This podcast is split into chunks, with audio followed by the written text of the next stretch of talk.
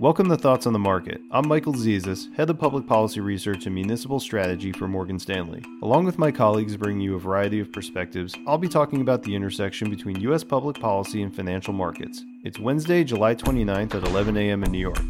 Tensions between the US and China continue to tick higher. Already this year, we've seen the US decertify its classification of Hong Kong as an autonomous region.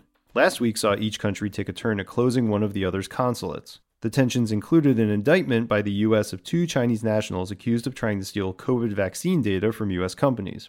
It's just the latest in the trend of deterioration in the relationship between the US and China, which investors fear could have substantial economic and market ramifications given their interlinked economies.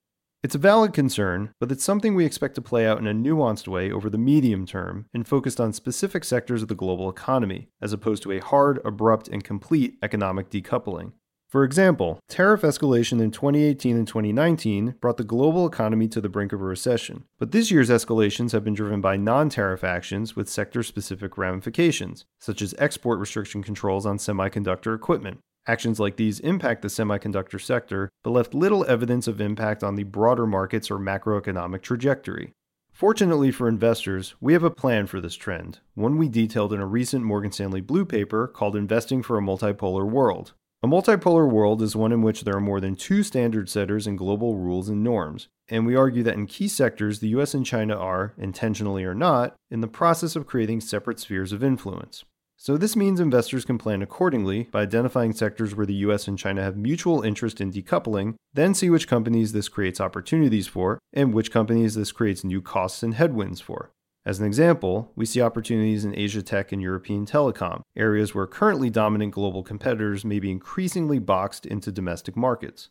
Conversely, there could be challenges in the auto sector, where technological advances in automobiles could increasingly attract government restrictions on where companies can locate supply chains and sell their product in the name of protecting intellectual property that is deemed essential to national and economic security.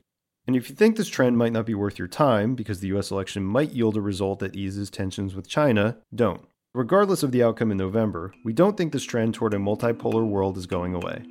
Thanks for listening. If you enjoy Thoughts on the Market, please take a moment to rate and review us on the Apple Podcasts app. It helps more people find the show. The preceding content is informational only and based on information available when created. It is not an offer or a solicitation, nor is it tax or legal advice. It does not consider your financial circumstances and objectives and may not be suitable for you.